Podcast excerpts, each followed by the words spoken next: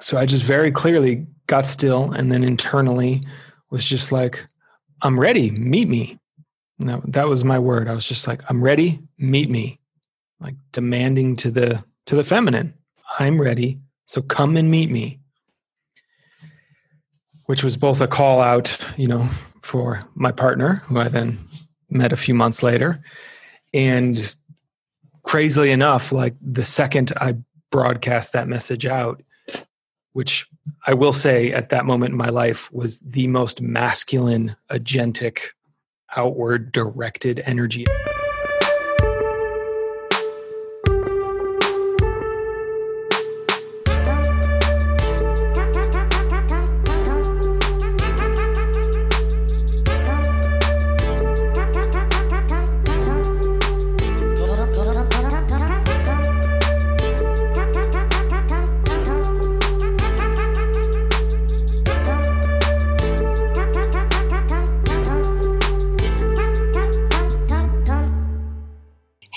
Welcome to the month of April and our new format for the podcast. So, I just wanted to remind you that this new format involves you. So, I am pushing a survey to my big sexy data set. If you are not yet a member, I would love for you to email me at dearmenpodcast at gmail.com and just say add me this month's theme is around owning your power. So I'm going to push a survey, and if you answer it by mid month, you will be eligible to be on the listener panel at the end of the month. So you'll fill out the survey. You can either choose to remain totally anonymous, or if you check a box, you can say, Yes, I would be interested in being on the podcast to talk about this. And I will be inviting people by the third week of April and then recording the episode to drop on the last week of April. This is going to be the format moving forward, so we'll have a theme of every month. This this month's theme is owning your power, and May will be a different theme, etc. And they will all involve you. So please do get involved. Just email me at dearmenpodcast at gmail.com and say add me. All right, guys, welcome back to another episode of Dear Men. Um, I'm really excited about this one because this is one of the first episodes that we're doing with a conscious couple, and I'm. Um, thrilled to have Jason and Violet here. In addition to being a couple that I look up to, they're also my very dear friends. So thanks for being on the podcast, guys. Woo! Thank you. so um, this month's theme is all about owning your power as a man. And um, Jason, you've kind of been through being single and learning how to own your power, and now being in a relationship and then married and now having a baby. So you really um, gone through a whole transformation there of your in your life. And I would love to hear from you, and then Violet, you can jump in anytime about um, your journey, especially like maybe if you could briefly talk about your journey owning your powers as a single man, and then what that was like moving into relationship, and then I have follow ups. Sure. Um, so, as a single man, you know, initially, particularly for those that have listened to me on this podcast before, uh, when it come to came to dating, I felt like I didn't have any power. You know, I was pretty lost, pretty confused, pretty anxious, pretty nervous, um, and that started to shift. You know, in my mid to late twenties, when I started doing my work, started doing my inner work, um, and for me in particular, I think a lot of my journey around, you know, owning my power, so to speak, has just been as much of a practice about asking for what I want and identifying what I want and setting boundaries when needed, I would say. And that's been a total journey from, uh, you know, as a single man to in some ways now more than ever with a kid and a wife and a dog um, have to continually practice asking for what i need or learning to set boundaries um, to resource myself. And i think that you know for me instrumental in the whole journey of taking my power back as um, i've spoken about before as well has just been being around other men, particularly in men's group, and getting to see how they do relationship and give me feedback on how I'm doing relationship and starting to get um, you know kind of a path to walk through a lot of those interactions I've had, particularly in that work. And you know, this is all stuff I still work on. Like uh, I think anyone. Just because you get into a great relationship doesn't mean there's not still more growth to do. So we're constantly negotiating you know well, power and boundaries. And me still having to practice and sometimes her having to evoke you know what do you want? What do you need? I'm really glad you spoke to that. I think two things i just want to pull out from what you said. One is getting into tribe getting into community being around other conscious men is part yeah. of what you be able to expand and grow and step into your power and i'm imagining that part of what that means is how do i um, how do i be a conscious man in the world without being a douche like, what does that totally. look like to be a good man who has a backbone and can stand for what he wants and is not the toxic masculine? Because there's not that many role models. So, I, yeah, that's one thing that I heard really loudly. Um, and then the other was just this sort of like, it's not like, oh, poof, one day you owned your power and now it's, you know what I mean? Like done, like you, you're still in the, in the growth part of like, how do I identify what I want? Like, how do I feel into what I want and need as a man? And then how do I speak, you know, to that in relationship and kind of the negotiation in relationship? I think that's exactly. It's a, I, and it's it's a it's a practice right moment to moment and person to person and situation to situation so there's some areas in my life that i'm you know much more capable of owning my power now and other areas where it's still much more of an edge and sometimes that changes day to day you know whether it's um, standing up for myself with a client and you know um, getting the value that I, I, think I deliver in terms of an you know financial exchange or my time or yeah asking for something I need in intimacy. So it, it really is something that I, I, don't think it's like you just get there and you're done. Um, you know, it's a muscle that you have to continually work out and sometimes it works better in some situations than others. And then, yeah, the other thing I think you clued into that um, has really been a big part of my journey and relates to so much of the work that you and I do with men is that, you know, to really be able to own our power, what that really means at its root before anything else is I have to know what I want. Like, I have to know what I want. Like I actually have to be in tune with my body and my heart's desires and what feels good and what doesn't. And, you know, part of my challenge in, in, in my 20s for sure. And then, you know, that I've continued to just as much as I can over time shed layers around um, was kind of, you know, just the numbness that a lot of us men have about what we're feeling and our inability to identify that, particularly in the moment you know uh, sometimes it's like a day later or a week later oh my god i totally x y or z um, but the practice of actually being able to tap into that and tune into that more in the moment and you know know what i'm feeling. And then based on what i'm feeling i can start to know what i want. And when i know what i want then i can ask for it. But if i can't do that um, the whole thing you know just kind of collapses even before then yeah, and I think this sort of actually speaks to an experience that you've shared. I'm wondering if you would be willing to share around, but just before you met Violet, you um, did a plant medicine journey and something mm. came up in that around what you wanted.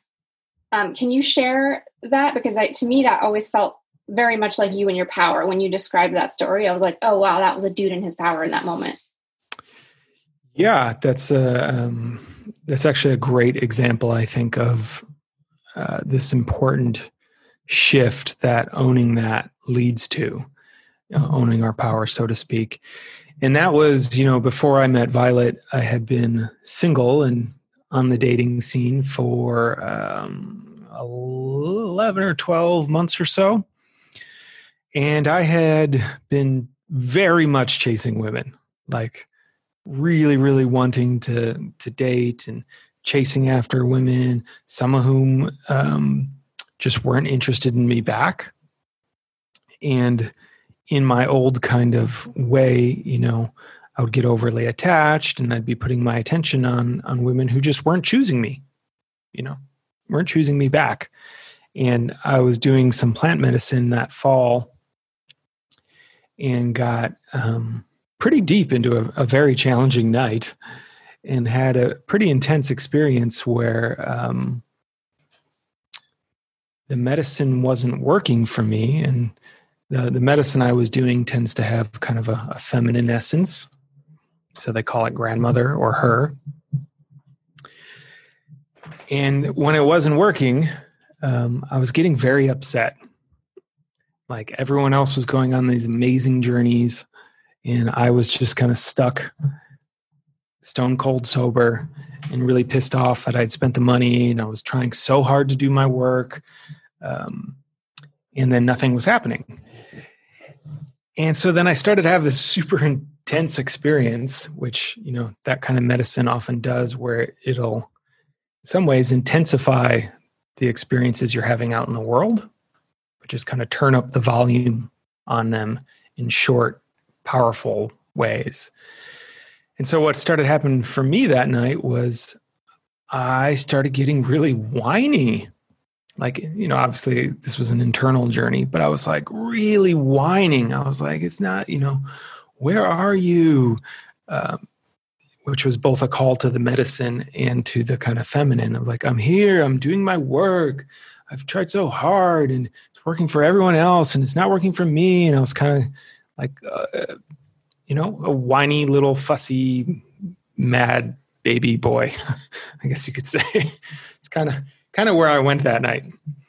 Um, but then I had a very, very, very powerful moment, um, which is kind of the gift of the medicine, meaning it can activate you know some energies that are kind of intense for us or less conscious for us but then also help us see them in real time and so that happened. I was like wow i'm like i'm i'm really whining. I'm like really kind of complaining and whining and just like like a fussy little boy. And was really kind of rooted in this just energy of being a victim. Like it's not it's not happening for me. It's not fair yada yada yada. And there was a moment where i caught that and you know got very still very calm in, in a internal kind of way and just noticed that. And then that kind of more like whiny victimy fussy frustration became kind of a clearer fire um, anger. And i mean this in the in the best way like anger in the sense of like demanding wholeness. And so i just very clearly got still and then internally was just like i'm ready meet me. No that was my word. I was just like i'm ready meet me. Like demanding to the to the feminine i'm ready so come and meet me. Which was both a call out, you know, for my partner, who I then met a few months later. And crazily enough, like the second I broadcast that message out, which I will say at that moment in my life was the most masculine, agentic, outward directed energy I think I've ever um, cohered in one moment. The medicine totally hit within seconds after that while everyone else was finishing their ceremony. And I went on this totally very challenging, very epic journey that night. Um, that finally came when I kind of like claimed it and called for it. Like, I'm ready and meet me. So you guys can't see this, but I have Jason and Violet on video. And when he said that, she totally glowed. Like she got all like radiant and smiley and it was really cute. So I just had to share like that is so yeah just magnificent i every time you tell that story i love that story like and it, the simplicity of it and the power which is not power over or dominating but it's clear and direct it's exactly what you said of i want this i want this meet me Absolutely. And, and, you know, in a lot of the language you and I use with guys, it's a it's a clear expression of want and it's an invitation, right? It's like meet me. I was telling the universe, telling the great feminine, telling the divine, like meet me. I'm ready. And you know, for me, part of what I think gelled for me in that moment was uh, finally an embrace, an embracing, and um, even a um, you know deeper level. I think of self acceptance and like self pride of like I've done a lot of work. I'm ready. Like I'm I'm ready for this. I'm ready to claim it. I'm ready to own it. Uh, I'm a man who is ready for his partner. I've I've like put in the time, and I, I think that's such an important step to any kind of um, you know taking your power back or claiming your power is you have to fully claim yourself and acknowledge you know your worth your goodness your wholeness in the process. Yeah and i'm wondering violet can you yeah speak a little bit to your experience of jason when you met in terms of him being in in his power? Absolutely because i was realizing as he was telling that story that that was a direct impact to the night that we met. We were having this epic conversation, at least from my perspective. And he had approached me at an event. I hadn't noticed him before during the event, but afterwards he came up and started talking with me. And uh, there's a backstory to that that I won't get into right now. But we were really connecting, and everyone decided after the event to go to a bar next door and have a drink. And so I was assuming that he was going to come have a drink with everyone, and we were going to continue this amazing conversation where I just felt all these sparks flying physically yes but but really you know spiritually and emotionally and mentally and otherwise and he goes oh no you know it's like 11:15 and I haven't meditated yet today and I was like, what? You're going to turn down getting a drink with me? I mean, it sounds egotistical, but I was like slightly offended, but I was also very turned on because I had been asking the universe for a man with integrity, you know, someone who had a daily practice, someone who was committed to himself, someone who had yeah just that deep line of of uh, truth and steadiness in this life so when he said it's 11 15 p.m and i have to go meditate I that was him saying, "No, this is me and my power, and this is what's important to me," and it made me like him and want him even more. Oh, you guys, that's really cute. okay, so um, all right, so now you are dating, right? And um, and I'm wondering like you you guys had a lot of friction at the beginning. And I feel like there was a lot of um uh, I feel like there's a way that both of you were really great at, at holding your own, like staying in your own power and not caving to, you know, what the other person wanted, but also making room for what the other person wanted. Does that make sense? So, like, not like I'm going to control you, but like I'm standing for what I want and I recognize that it's not what you want and I still want to be in connection with you. Can you guys mm-hmm. talk about that a little bit? Because I think that's very, um, I don't know, revealing of how two people can relate when it's like we don't have to both want exactly the same thing and we can still stay connected. Yeah, I think it's one of the important skills and things I noticed, you know, early in our relationship that differentiated it for me was um, our ability to stay connected even when we had differences um, to, to hold differences together in in connection. And so yeah you know one of our first pieces of friction was was a pacing thing. It was really about you know where we were going and how fast we were going there. Um, and you know like any good feminine partner who who knew what she wanted she she was ready to go kind of pedal to the metal. And i had been in another um, long-term relationship just out of that about a year and you know i was a little more hesitant. I was a little more wanting to kind of slow things down and um, not sure i wanted to dive right back into something yet. And she well i, I was like merge with me merge with me merge with me. And so there was you know i kind of had to stand in what i was available for um, early on and, and, kind of communicate that. And I, this was like quite early on. This was our uh, second our date. second date, which was kind of our epic date, as we call it, where we got uh, raw and real very fast. um, using some of the you know connection games and just modalities that she and I had both learned in our own independent growth paths about you know we knew there was a real connection we were both in our mid 30s so you know we knew ourselves pretty well so i think part of the magic was recognizing um, recognizing that the other person had something we knew we wanted like in a partner and that that was real and that connection was real. And then there was just some actual pacing issues up front about you know what i was available for and what she was available for that we had to have some pretty challenging conversations about. And that felt like they didn't have any there was going to be no way to resolve them. I think that was the the first like thing of like well i want this you know here's what i'm available for for me. I'm like not ready to dive into something right right away yet. I think i still want to date other people. And she was more like what are you fucking talking about? Let's do this. Let's get married and have babies. Well it wasn't quite i think like that. I mean part of it was that if you're okay with me saying it you know i had just gone on a date before the date with jason not that same day but like a few days prior with someone who was polyamorous and the night before that date had actually slept with one of my friends and was just like casually telling me about it. I was like, what? It was kind of traumatic. So, one of the questions I asked Jason on our second date was, you know, how do you feel about polyamory? And he was like, yeah, I could see myself doing that at some point. Like, he didn't have a lot of charge around it, but I came in having a lot of charge around it. So, you know, I was really worried about getting my heart involved with someone that maybe wanted something that felt very different structurally than what I felt safe with and what I wanted.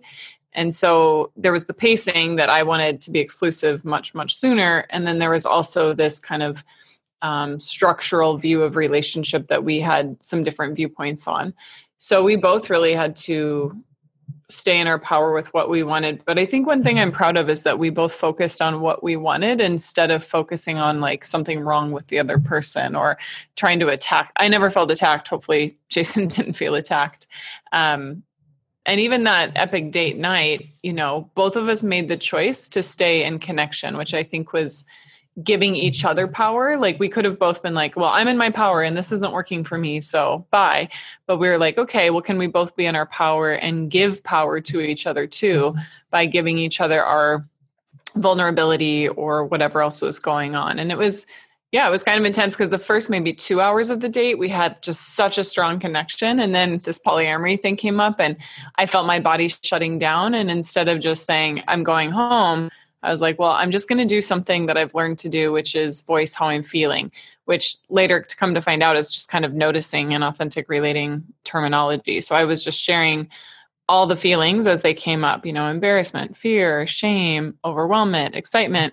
And we were holding hands in his truck as and he was driving as as I was saying this. And and then later in the night he was like, I don't want you to go and I want you to stay. And I think I said, like, yeah, as long as there's no, you know, nothing really sexual or physical. So we literally just held each other all night without like a single kiss. We just like spooned and and I think I laid on top of him and and uh, there's another layer to the story where maybe Jason couldn't explain where he asked that he wanted to like he's like I want to stay in the bed with you.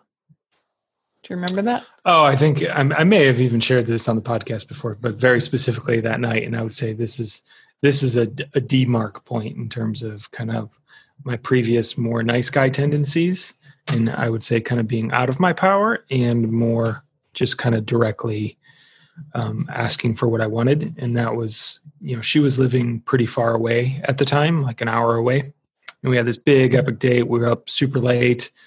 And you know we are both a little emotionally frayed, I would say, at the end of the night. And I was like, okay, it doesn't feel good to have you drive home. You know, I think, you know, I would love for you to stay the night. You can stay here. And I immediately went into the previous routine of, um, right, I want to make you, I want her to feel safe, don't want to feel threatened. Da, da.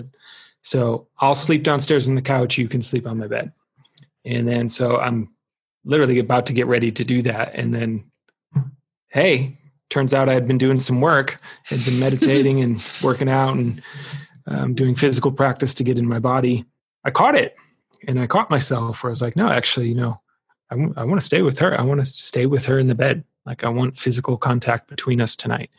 um, not sexual, but like physical, just contact, because we had opened up a lot, and I could tell I wanted to be regulated and like emotionally and nervous system wise, and I imagine she might too. Like it might feel good for us to um, kind of soothe each other in that way. So before I walked out of the room, you know, I just kind of I stopped and I kind of interrupted. And I was like, you know, actually, I want to stay in the I want to stay up here with you in the bed. Like we don't have to have sex. We don't have to do anything. We just just lie together. In fact, I think I said like I we shouldn't have sex or anything. Um, and that was a really important moment because uh, you know I can definitely feel a different version of that where I would have gone downstairs and slept on the couch and she would have stayed upstairs and it would have actually created a lot of distance to us and mm-hmm. between us in a very emotional kind of vulnerable place where we were both pretty raw and the next morning there kind of would have you know I, I, just don't know how that would have gone mm-hmm. and then um particularly after that morning where things would have gone from there but you know that was i think one of those strong instances we first got to experience of a couple and the beauty of when couplehood is working well is we can can have differences of perspective or opinion or of wants and not be in total agreement and maybe both be stressed out in our own ways and use the connection to kind of resource ourselves and come together.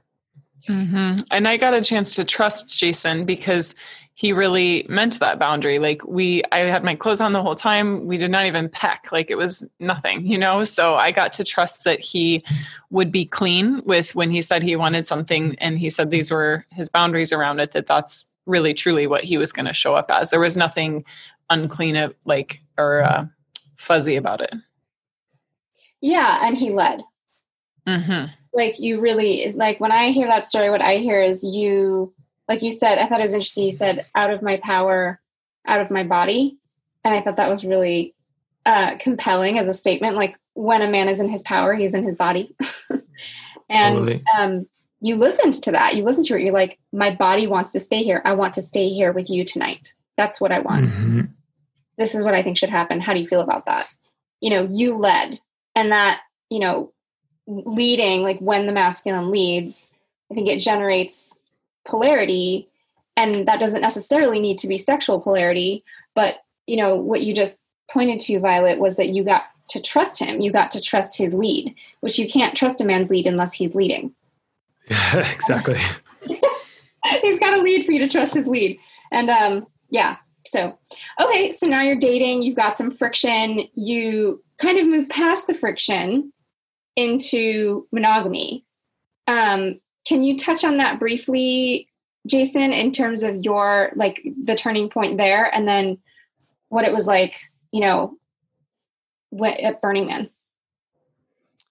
Yeah, um, I mean, I think we officially, you know, became a couple by March. Mm-hmm. Um, maybe three, four months after we met with a kind of a month gap because of uh, Christmas holidays and whatnot. But um, I think what really started to shift that was, you know, our connection just kept deepening for one. Um, the more, you know, I got to know her and, you know, in a lot of ways got to see her in her power of, you know, being a woman who had interests and loves and her own growth and practices and was a teacher. Um, just made it feel more and more special, for one, and, and an awareness and acknowledgement of that. And then, you know, one thing I can say is that part of, I think, what started to shift, and this is, you know, more of the kind of feminine side of practice, but like she said, it was challenging at, at first before we moved into that um, official monogamy and we did, I think, work pretty hard to not make each other's feelings wrong. That, you know, she didn't necessarily like where I was coming from. And I certainly didn't like that it was hurting her. And, but I didn't really try to convince her that you need to feel otherwise. Um, but she just kept revealing, you know, revealing her feelings very, very much the whole time about, you know, uh, how vulnerable it was to to keep opening her heart to me like that and not know where it was really going, was a deep, deep level of trust. And you know, a woman, the feminine opening and trusting the masculine is a pretty powerful way to get into our hearts. You know, um, it's a two way street. Like we lead, but then there's a huge amount of vulnerability on your side to open and follow, even when you don't necessarily know where it's going. And the willingness to do that, you know, just deepened my attraction even more. So yeah, we quickly, well, not quickly, but you know, four months started uh, officially dating, and then over those, let's see, I think our next kind of two big things were going to festivals together. So we first we went to one out here in LA called or in California called Lightning in a Bottle, and that was another example of me um, kind of inviting her on an adventure that she initially was actually a little resistant to. Um, but you know, I was like, I want this, and I want to take you. I want us to go together. I, I remember remember saying that, um, and I think that was it. before I had asked her that before we were officially dating. So that mm-hmm. felt pretty vulnerable for her. Um, but on that, you know, amazing weekend, uh, I was totally in my power because I had been to the festival before. I knew what I wanted. I knew where, you know, the things I like to do. Um, those types of experiences, which we then kind of tripled down on by going to Burning Man together.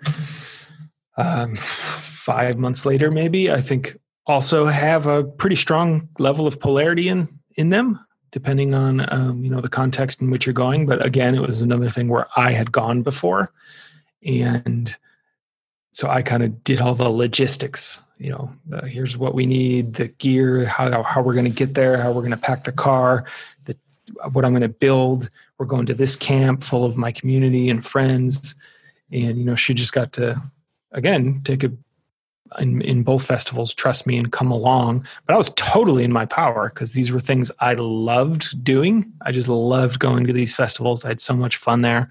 I knew what i liked doing there. Um, i was with friends i already had community with.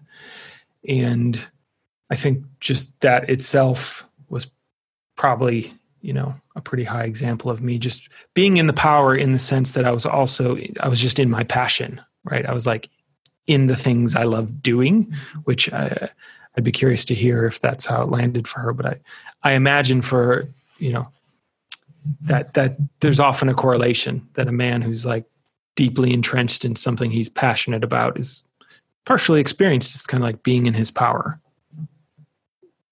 Does that land for you?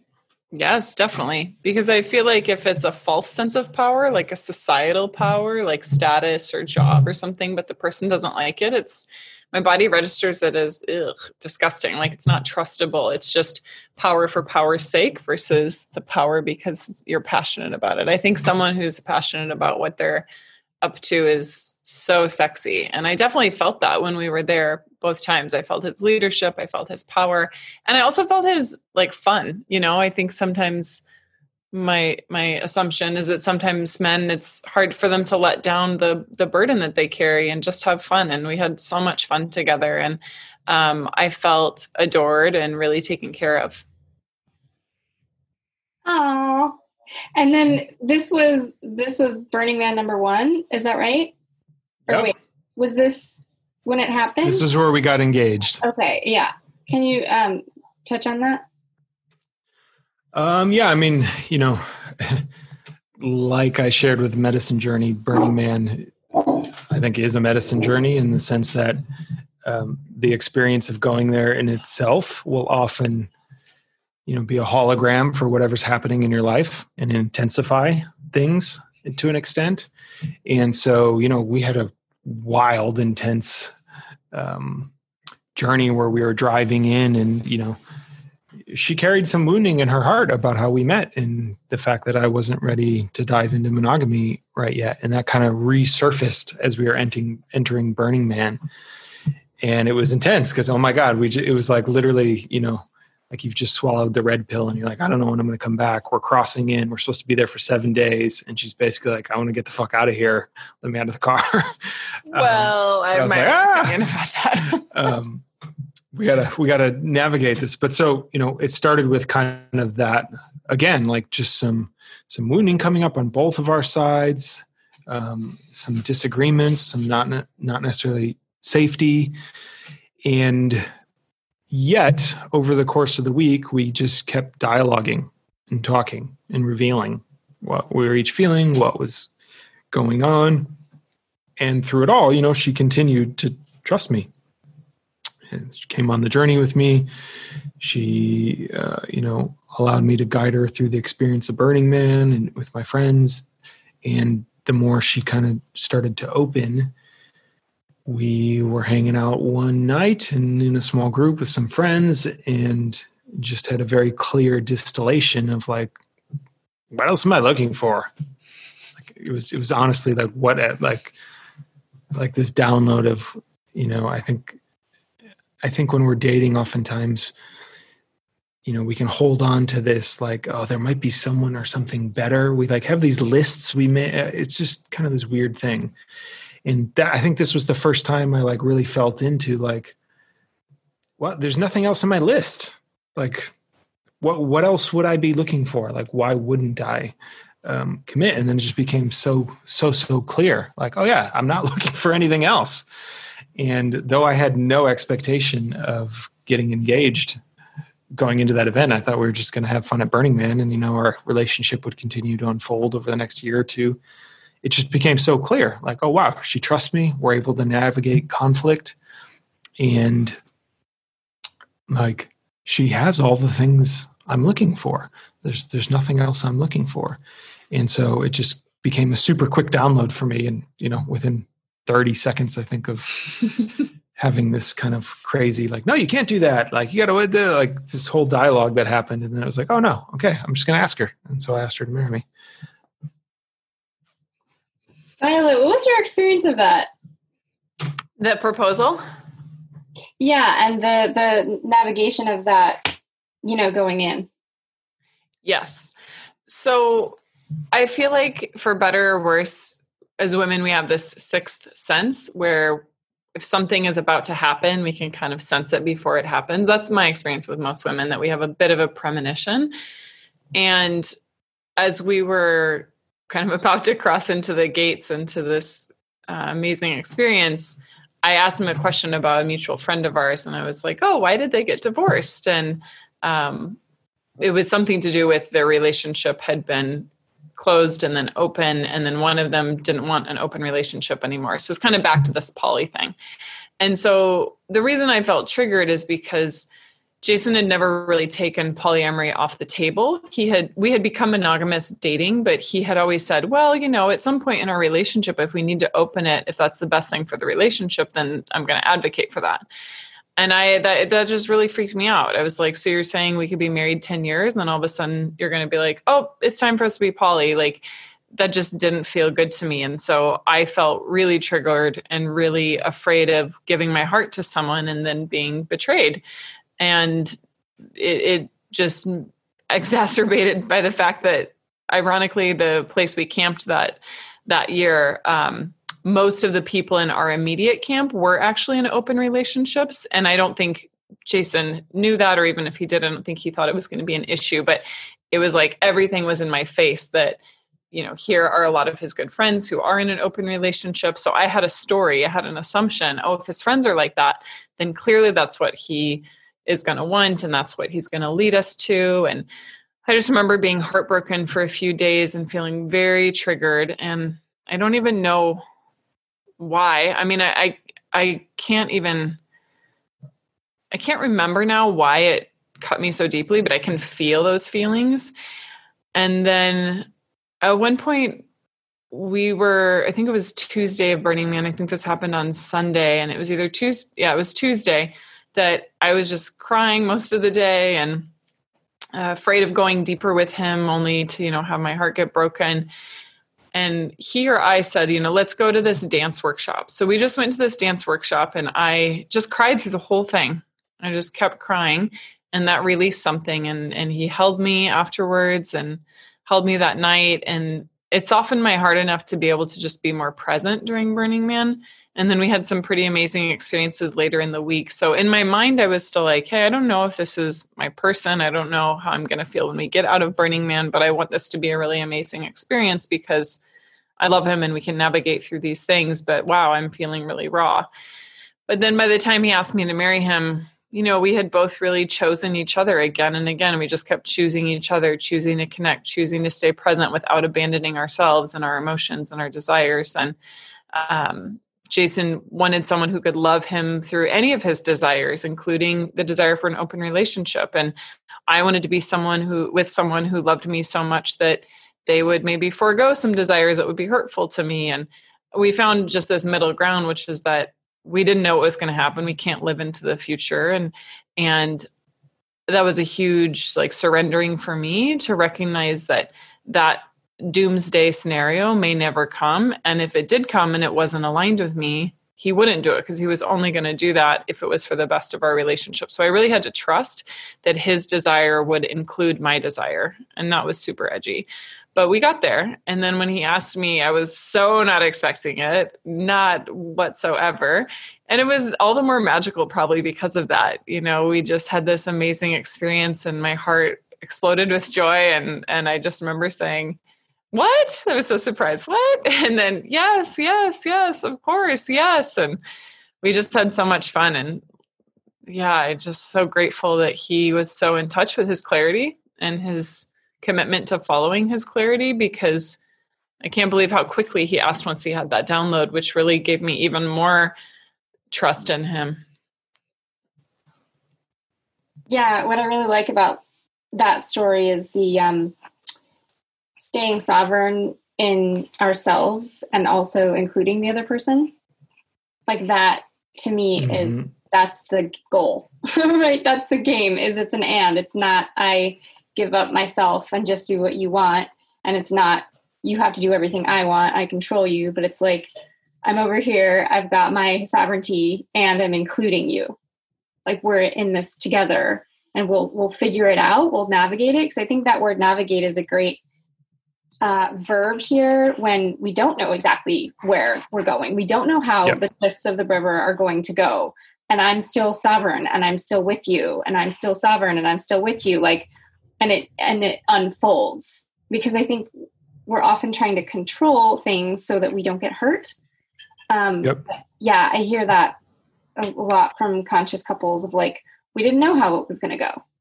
We didn't yes. know what was going to happen. We we didn't, we, you know, we weren't following the white picket fence line of this and then this and then this and then this. It was like we have some friction and we're still here. We're still here. We're still here. I'm still here with you and I'm still here with myself. I'm still here with myself. I'm still here with myself. Because I think, yeah, so many of us just were taught to give up our power when we were kids. And so a lot of like becoming a conscious adult is about reclaiming that. And I totally agree with you. And also not projecting our childhood fears onto our partner. Because I had a fear of being manipulated or hurt or like betrayed. And I think Jason had a fear of being trapped in a loveless not trapped, but you know, being in a marriage that didn't have love and didn't have connection. And he would be willing to do anything, including change the structure of the relationship in order to have love and connection, which the motivation behind that I can really respect and admire, even if the structure wasn't something that I was excited about. That's well said. Anything you want to add there, Jason? Um, just that, yeah. I mean, you know, even in part of that week, like I said, how that kind of thing mirrors the outside. I think part of what helped us get there later in the week is we did take space. Mm-hmm. Like on, on Tuesday, I went out with my men and she went out with some of her, her girls. And that itself is a type of trust, right? And, and me going to be like resource myself in my power. Again, kind of drop in with my guys, get clarity, and for her to be with her women. And that's something that has deeply served both of us continuously. Of you know, I'm I'm with men every Monday night, and I make time for that, and um, that is a demand on our relationship. You know, particularly with a kid now, for me to go off and be with men that's you know that's me claiming and owning something that totally impacts violet and how we spend our time and resources and capacity.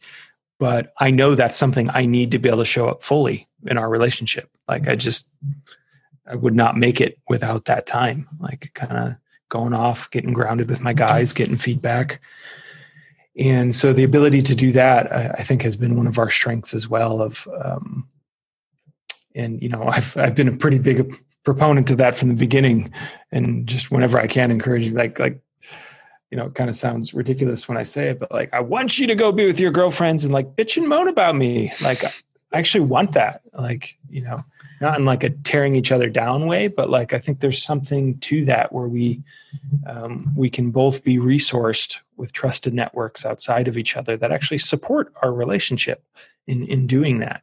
And that, that's a you know something i've been um, just very adamant about for my own well-being and, and for hers because i think you know there's there's ways you and her other girlfriends can just give her a type of energy that i don't. Like it's just especially when you've when i feel like i've talked it to death with my partner i feel like we get to a point where we've expressed ourselves and there's still difference and there's still charge. So i'm not a huge fan of going off and talking to other people behind your partner's back when it's something you've never talked about with your partner like i have this massive resentment but i haven't told my partner. But if you've told your partner hey i'm i'm feeling bothered by this thing i'm feeling triggered by this thing and you've tried to work through it and you're at a stalemate then yeah absolutely. Go to a pleasure practice connect with your girlfriends go you know do something to get a new perspective and to get some new energy. And as as Jason was talking, I remembered part of what made the engagement really magical is that we were surrounded by a bunch of his uh, friends from his men's group, and they each shared a reflection after we got engaged, which was a really cool, like impromptu, authentic relating moment. But one of them said, "You know, I saw you." you know propose to this woman and i'm going to hold you accountable to that like i'm going to make sure that you show up as the as your best self for this woman and i thought that was so sexy that he had these strong men who were not only good resources for him, but men who were going to uphold him, make him uphold his integrity. Yeah, I keep getting this image of like e- the ecology of a relationship, like that both people yes. exist within a structure and that they both have like they they live in a garden and there's other plants in the garden. And I think that the model in our culture for so long has been you know you're a rose and you meet a plant and you go off in this separate little house and you're and you shrivel up. Mm-hmm. you shrivel up like oh that's all you have. You don't you're not you're missing the rest of the garden. And it really does take that community to keep to keep one in one's sovereignty. You know i mean i really feel like i've lost myself in relationships and it's been my friends my girlfriends who brought me back to life because they remember who i am when i've kind of lost my way. Um, and the goal yeah. is like to not lose our way right? To be in a healthful ecology where we we maintain ourselves and our sovereignty as we're having the relationship. Yes.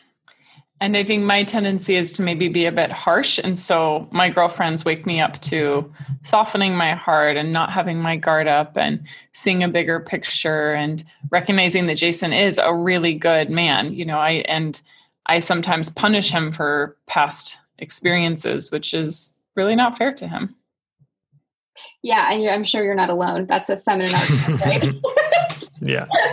Something we all like to do when we're not being totally conscious. Um, so, okay, so let's fast forward now because um, I want to make sure to get to this part of the story because I think it's really important. So, you go through the honeymoon phase, and that's that's great. Lots of you know hot sex and deep longing looks into each other's eyes and gazing over pasta yada yada. And then what happens? Because so there's um again there's friction.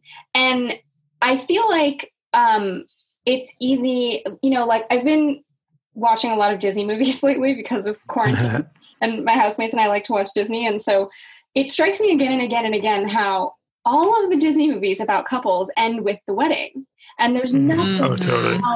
there's nothing after that like it's just like oh and then just everything's fine and it's like but that's not really true like that's not how life works so i'm wondering if you guys can speak a little bit to particularly you jason around um you know being in your power like what happened after the honeymoon phase and you know how did you like navigate that? Yeah, I would say this ties into, you know, another piece that I think weaves in and out of our story and particularly related to me being in my power and not. In that, um, unironically or unsurprisingly, that for those that, you know, know what we're up to, uh, has a lot to do with when I was on purpose and when I wasn't. So, meaning like, how in alignment was I with doing work and really showing up in the world in a way that was meaningful to me.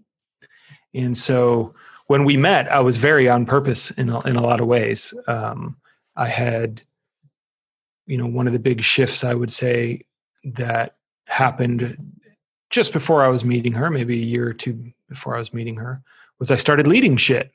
So I started, you know, instead of just kind of um, going to other people's stuff, I got involved in the communities I was most interested in, and I started leading them. So I actually started, you know, helping to co-create them and being the one at the front of the room, so to speak.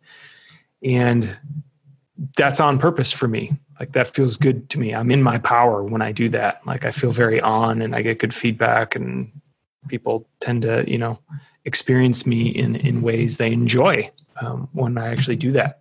And so I was doing that when I met her, and I was making a documentary when I met her. I had just um, written and directed and sold a short film.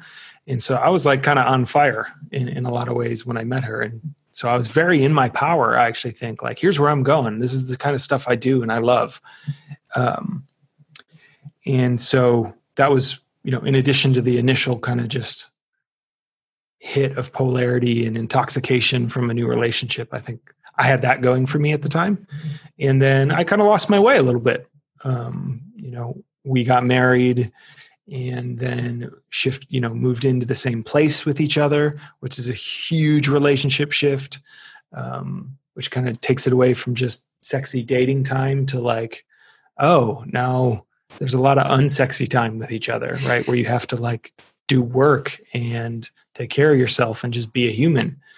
Um, so that stuff started to hit, and then I got a little fuzzy around um, my purpose again, and kind of just fell into some panic around finances and doing the work that least engaged me but was the most stable.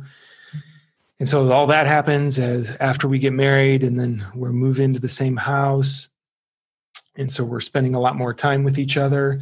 And then unsurprisingly totally like all of my kind of internalized behaviors of my nervous system from how i was raised and how uh, i've learned to move through the world started to come out. And so you know we had a lot of friction um, you know definitely connected but we had a lot of friction i don't know that first 18 months or so after we were married and um, times of being you know physically disconnected times of being emotionally disconnected times of getting in fights. Um, i will say you know i'm an enneagram 9 so i'm not much of a fighter but we've had more fights than i've ever had in any other relationship and i actually think that's a good thing. Like we're able like i said to kind of have that um, fire but stay connected. And so we were having fights and i had never had fights before of like you know yelling over the phone or one of us storming out and then having to come back. And it was it was it was pretty intense. But what i'll say is you know in that time i kept going to men's group. We realized yeah this is an ecology. I think that's a great great word you put and so we got some help you know we got a i went went to one of my men's groups and i asked like hey does anyone know a good person that we could work with? Like you know we're doing our best but uh, of course we, we want to do we want to have the best available to our relationship so that involves bringing in you know a neutral third party so to speak. And so we found a great couples therapist who helped us um, you know identify and name things in our relationship and patterns that i wasn't seeing about myself and start to own you know the ways i was i did often kind of withdraw into my head and emotionally disconnect and whatnot. Um, and yeah, I guess laced through all this too, you know, was the wedding itself and planning for that, which was incredibly um, somewhat easy and stressful at the same time. And, you know, I had to definitely hold my power around. I've had a very, I've had a lot of men in my life. Let's just put it that way. So there were a lot of men I wanted to invite. Um, and we had to kind of negotiate, you know, who the numbers and were people I had to really hold firm with of like, yeah, no, I want these brothers at my wedding. Like I, whatever it takes, whatever it takes. Um, and then you know her again kind of just revealing the truth of you know how painful sometimes it was for her to be around me when i kind of lost track of like what was the plan and how was i going to get us there you know which we we knew pretty um, early on from our relationship we both wanted kids and that was on the table. And so that was somewhere we were going sooner than later. And you know part of me falling off purpose was kind of losing touch of how to get there and, and, like create something thriving and sustainable for our family. And you know we had some pretty difficult and challenging fights where she had to you know presence how much it hurt to not know what i was doing or what my plan was you know um, for how i was getting those so those were times i wasn't in my power so to speak um, but then, you know, in my own way, the plan started to unveil itself. Uh, I definitely have had to get better in practice um, revealing my plan before it's fully formed. I think is, is one of my you know weaknesses that uh, I'm getting better at. Just like, hey, here's what I'm thinking before it's like solid and totally dead um, or formed and like perfect. But long and short of it would be then you know i got some clarity about okay yeah you know i don't want to be just making the bills doing this work that totally drains me. Um, i know i want to be creating art. I don't know how to you know support a family doing that yet so what else can i start to do? And that's where you know i got very serious about diving even more into leadership and particularly men's work and men's growth and coaching and men's groups and all that and a plan started to emerge and I went for that. That plan didn't quite work in terms of keeping enough financial stability and um, in the timeline that I had set. And so, you know, another area where I definitely, you know, we kind of got into it and we were talking about this when we were thinking of examples of like power was towards the end of my first year as a men's coach when I just wasn't really making it particularly well. Um, was serving really well, but just you know we live in an expensive city and it was getting tough. Um, I had formed a plan of okay, I know after Christmas I'm going to go out and get some part time work to just bring in some stable money and kind of stop stop my Titanic ship from sinking financially, so to speak, while everything I was doing kind of had time to bloom and and, and more um, organically kind of take off. And I was very clear about when I was going to do that, and she she had some other ideas about when I should do that, which she she can share. I'm not the most patient person in the world. Let's just put it that way.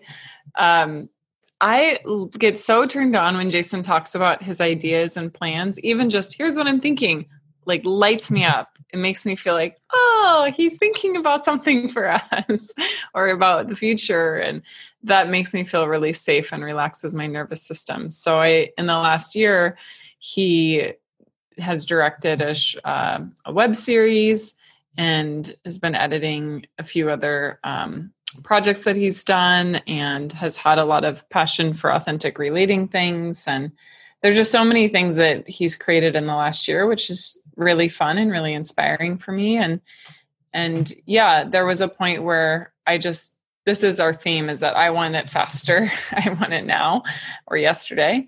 And you know he has his plan. So he had said you know i'm going to pick up some other work in in january of 2019 so that we can be on track for having a family.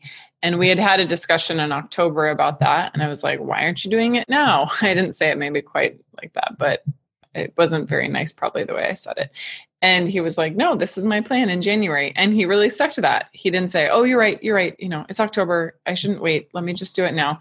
So, and January, when he did start looking for, you know, just some part time things to help supplement, like he said, while other things were blooming, within a week, he had like four jobs. So it also is a good reminder to me that the masculine in general and Jason especially. You know, when he says he's going to do something, he's absolutely going to do it. But it doesn't make sense or probably help anything for me to try to coax him to do it my way because even if he did it my way on my timeline, maybe I wouldn't respect him as much. So I have deep respect for him following what works for him in his timeline. Yeah, I like that, especially the. it was funny when you said the word coax. I, I was like, or the word nag might also yes. work there, depending on whose whose verb we're using. But um, yeah, I really like that. Um, in in terms of that, you know, timeline that you just laid out, like this all happened over. I mean, like this was a long time. Like when you were in it, it was it was a lot that you guys went through, and and kind of carried yourselves through and like you said jason didn't do alone right like you mm-hmm. still going to your men's group and violet you still had the support of your sisters and you did have a therapist that was good and helped you too. And so i kind of just want to point that out because again the model that we're given especially in the in the west is you're you're in your little house the two of you alone yeah. don't talk to anyone else about it. Maybe you talk to your dysfunctional family of origin and they say something dysfunctional right? But you don't actually get quality help from people that know what they're talking about like say an attachment therapist who's like okay let's do an exercise around this. Let's talk about how you were raised. You know like a lot of people's moms or dads aren't going to be able to do that.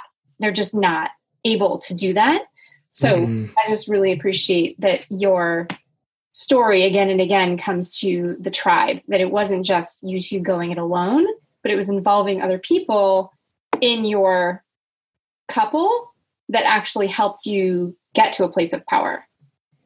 Definitely. And even other modalities. Like I started taking a lot more S factor and going to see, you know, our network doctor that you introduced us to, Dr. George. And I think we were both like seeking ways to become more healthy in the relationship, both independently and together. And I think that uh, I think that helped. I mean, I didn't go to S Factor for Jason. I went for myself, but part of my motivation was that I knew he liked it when I was sexy and connected to my sexuality and, you know, dressing up for him sometimes at home and things like that. And so I think we were both wanting to bring our best to the relationship. And S Factor is a pole dancing class for those that are not familiar with it. So it's like kind of like a conscious, more spiritual minded totally. pole dancing. Mm-hmm. Mm-hmm.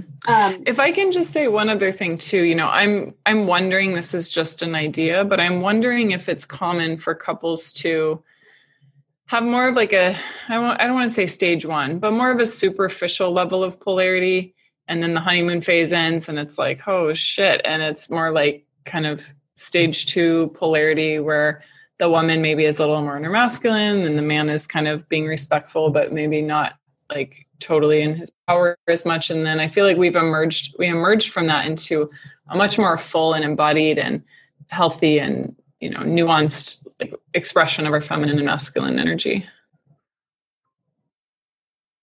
I feel like that's true of a lot of the conscious couples i've seen. And i think mm-hmm. um, for those that aren't familiar with the stages that violet's talking about it's um, we did a podcast episode about it. Actually, Violet, you and me did that podcast episode. Yeah. Um, and we're we're wrapping up. We're starting to get to time here, so we're not going to go into depth in it. But I, I, do think it's worth listening to that. It's based on the work of David Deida, but a lot of it has to do with, you know, feminine and masculine um, embodiment and the sort of like stereotypical like moving from the stereotypical masculine feminine that we're familiar with in Disney movies into um, second stage, which she mentioned, which is can be like the woman's more in her masculine and the man is more in his feminine, um, which I think has been kind of carrying us through a couple decades now, right? Like I'd say, you know, man, even since the 80s, I think it's been like yeah, that's been that's been an archetype, sort of like the sensitive new age guy, and then the yeah. boss bitch lawyer powerhouse woman who's you know rising in the ranks on the corporate ladder, but not necessarily able to soften in relationships. And so now it feels really like this is the time for third stage, and third stage relationship is, um, at least from what I've seen, it's rarely like born that way, right? Like it's like you have to go through mm-hmm. to get there. It's not just like, oh, we're just having a third stage relationship now. It's like we have to clear out all this old crap from from the pasts and from the collective to get to that point. And it's a practice. I mean, it's not like we're there always. I mean, if I don't do jade egg, jade egg practices, or if I don't connect to my body or my friends or other things, then I can easily get really in my masculine, especially as a mom. So, and I think that that ties right into you know one of the last things I'll I'll share that I think is really important for guys um, when it comes to you know being in our power and that's and this is one i i still am you know in relationship with and negotiating and, and um, having to work in my own life of i i can feel there's a direct correlation between when and how much i feel in my power and just how resourced i am. So if i'm like exhausted and not taking care of myself and not making time for the things that bring me nourishment and are um, deep acts of self-care and love and and whatnot eh, where i'm i'm not really just resourced as a man. I think that's that's a, a, sense a lot of us men you know know of like oh i'm just exhausted. I'm burdened. There's so much to do. I'm worn out. I'm stressed. It's really hard for me to feel like i'm totally in my power and like confidently lead from that place. But when I'm resourced, when I've gone on retreat with my men and hung out in the desert for a week, or for me, you know, I just take myself to a movie and get away and go into the quiet or go hike or work out.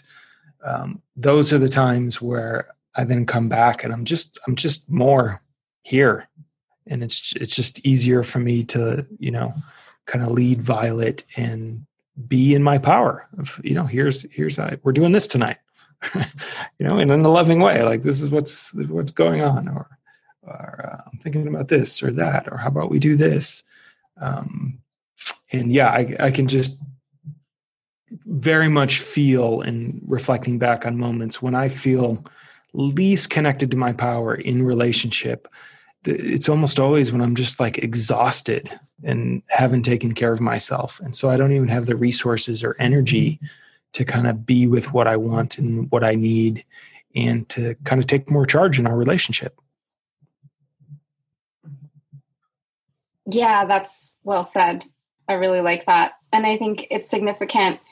One thing that jumped out at me when you're at the beginning, when you said, I'm ready, meet me, is that you had done a lot of work. Like you had done so much work. You you really did know about the things that help nourish you. You really did have a sense of your body and your physical practices and your you know men's groups like you had been doing a lot of stuff up until that point you weren't just like oh hey men's groups like what's that like you yeah. have spent years on your journey already so the things that you just mentioned like you know that going into the desert with your men nourishes you you know that this isn't something that you just figured out you know that getting away in a cold movie theater and watching film which is one of your passions which you love by yourself when no one's talking to you and you can just really experience the movie, you know you love that. You know that fills you up. It's not like you had to discover all this stuff that fills you up and have a relationship at the same time. Like you had done a lot of prep work to get yourself to that point so that you could yeah, recognize like, oh, I'm not nourished right now. I'm not I'm not resourced. I need to go do something to resource myself so that I can be a good leader for us. Totally. And and feel in in my power, you know. Uh, power in some sense is just having energy being in alignment and having energy you know i would say or when those two things are happening I like i feel powerful feel unstoppable. And uh, i feel attractive certainly. I imagine it's attractive on the other end. Totally.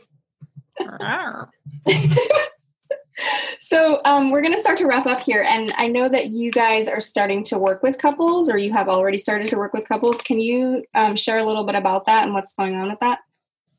Sure. Yeah we have worked with couples one-on-one but we've decided to start working with couples in more of a group format and we're doing a free zoom call i'm not exactly sure when this episode is going to air so it may have passed by the time someone is listening to this. But if you go to violetlang.com forward slash couples, you can learn about what we're doing working And- with couples. We'll have the replay up, even if um, Mhm. it's already happened, and just get a sense of kind of, you know, and this is born a lot out of our experiences, like we've been talking about. Are you know, what are the elements that when they're present and we're putting attention on them, um, add up to us thriving, uh, you know, in our coupledom and in our connection with each other.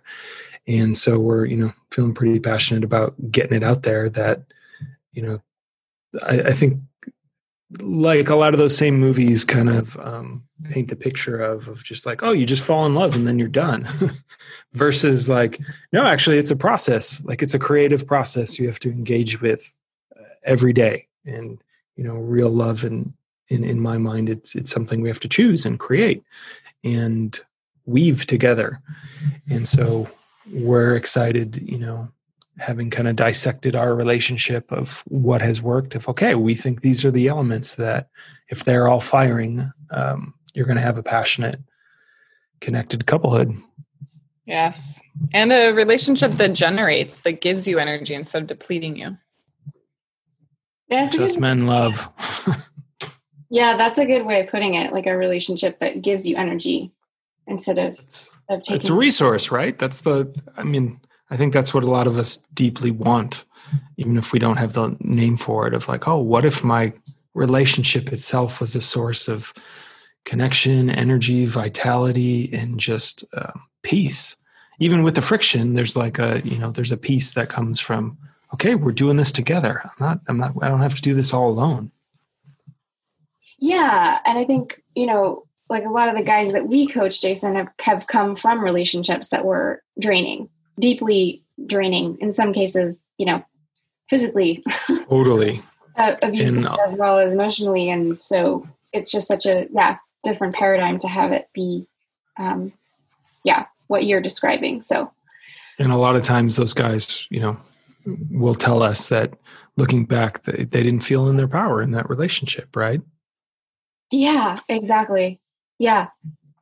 Um, so we're gonna wrap here. Um, and again, if you're interested in that, it's violetlang.com slash couples. Is that right? Yes. Okay, great. Um, cool. And um, and so I I guess I just want to end this by saying thank you to the two of you because I really believe that conscious couples are the future and that that's really how we're going to raise a generation of humans who comes into the world with healthy attachment instead of has to do 10 years of work to develop attachment um, Yep. so yeah good for you um, for the two of you and for your daughter but also for the world at large that you are forging the path and that you're doing this work and that you're just being who you are because I think it really does make a difference as more and more conscious couples come online. That's really what changes the field.